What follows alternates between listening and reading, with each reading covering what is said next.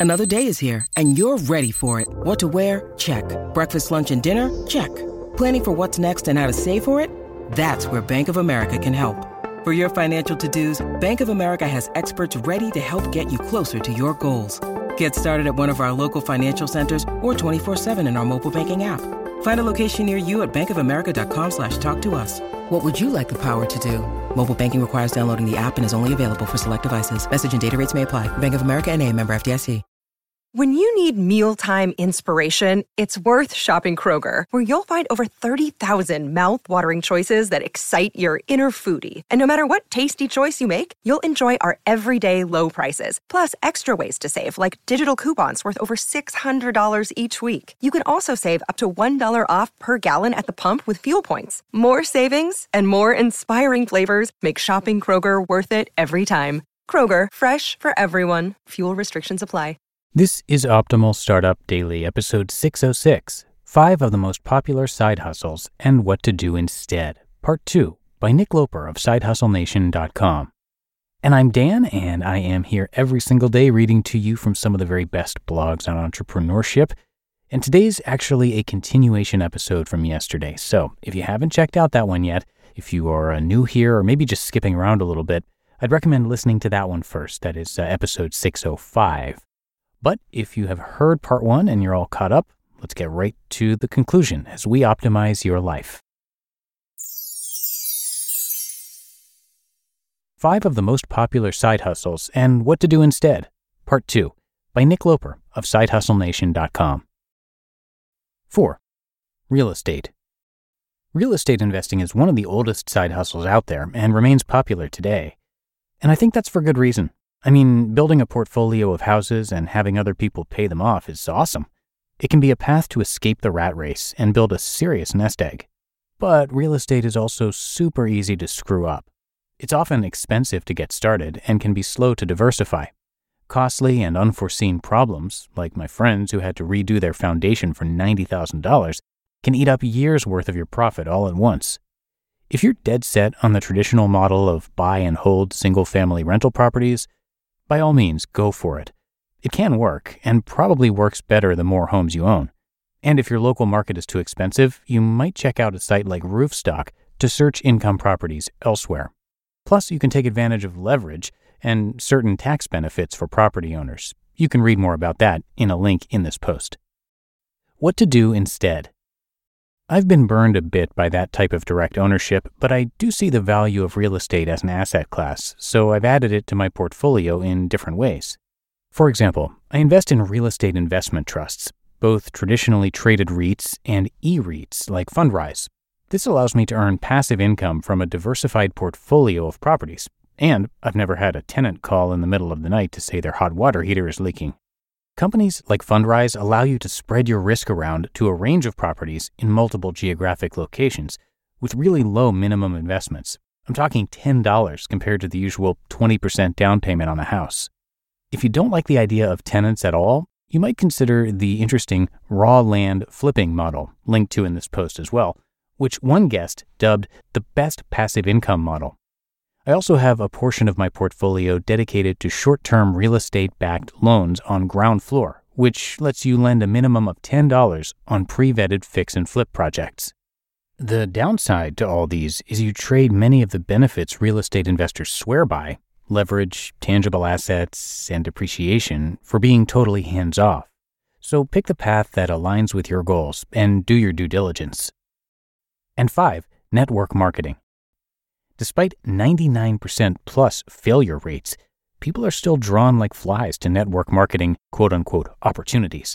You know, the kind of thing where that friend you haven't heard from in years suddenly wants to sell you essential oils, jewelry, pots and pans, or the latest magic pill. Now, I'm not saying that all direct sales companies are scams. I mean, the failure rates for other business models can be pretty high too. Heck, I've had my share. Why is network marketing such a popular side hustle? With the odds of success so low in network marketing, what's the attraction? What makes every new person who signs on think they'll be different? Well, I think there are a few reasons. These companies do an excellent job selling the dream work from home, be your own boss, promote a product you love, etc. It's a business in a box, which is appealing to not have to create something entirely from scratch. The commitment, barrier to entry, and startup costs are usually very low. What makes it hard to succeed? The biggest challenge with network marketing is just that your network. Unless you have a systematic way to keep that network, that audience of buyers, growing, you're dead in the water. And since most people who sign up for these aren't natural marketers or salespeople, that's a tough road. When you eventually tap out your audience of warm contacts, you stall out and give up.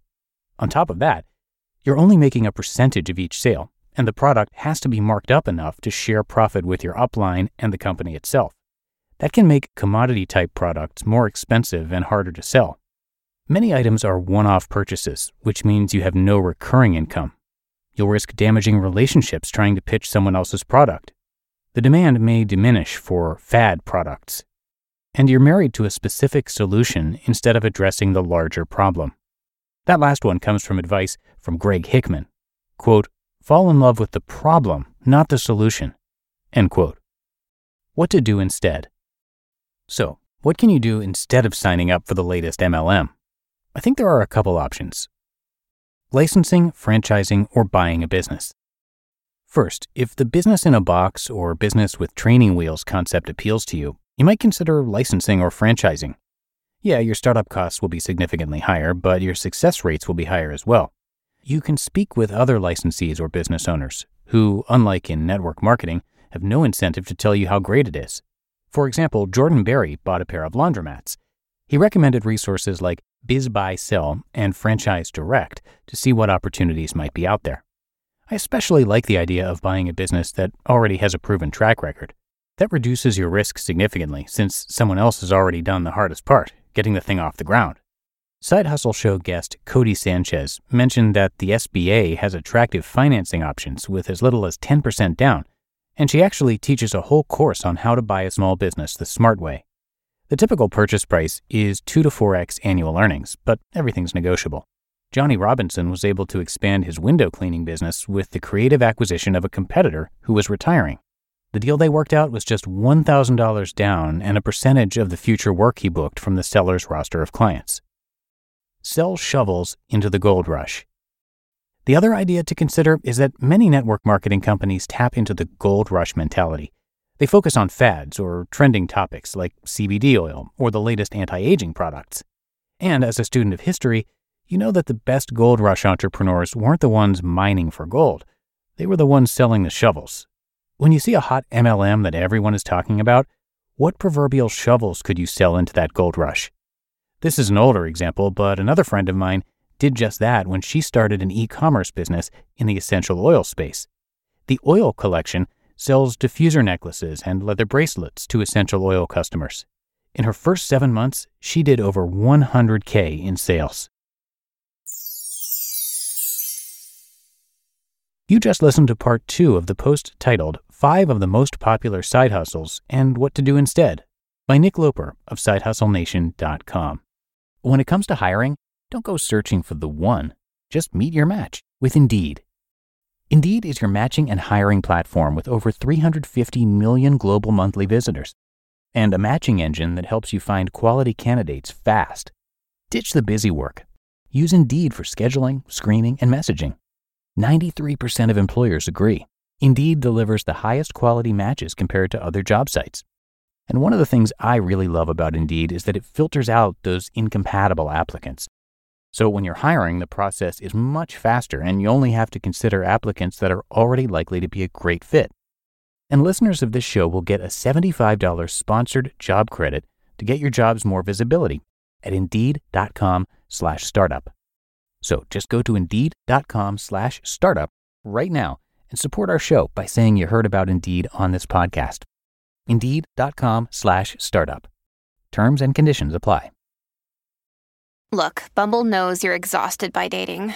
All the must not take yourself too seriously and 6 1 since that matters. And what do I even say other than hey? well, that's why they're introducing an all new Bumble with exciting features to make compatibility easier, starting the chat better, and dating safer. They've changed, so you don't have to. Download the new Bumble now. And thanks again to Nick. Uh, I told you a bit about him yesterday, but a reminder he is the host of the podcast, The Side Hustle Show, which he mentioned in this post. It's designed for part time entrepreneurs looking for actionable tips to start or improve their businesses. And it is a great podcast, one you should check out. It's usually in the top charts of business in Apple Podcasts. And of course, the blog is great too. And you can find it all at sidehustlenation.com. Okay, that's going to do it for this episode. I thank you so much for being a subscriber to the show and uh, hope you're back with me tomorrow where your optimal life awaits.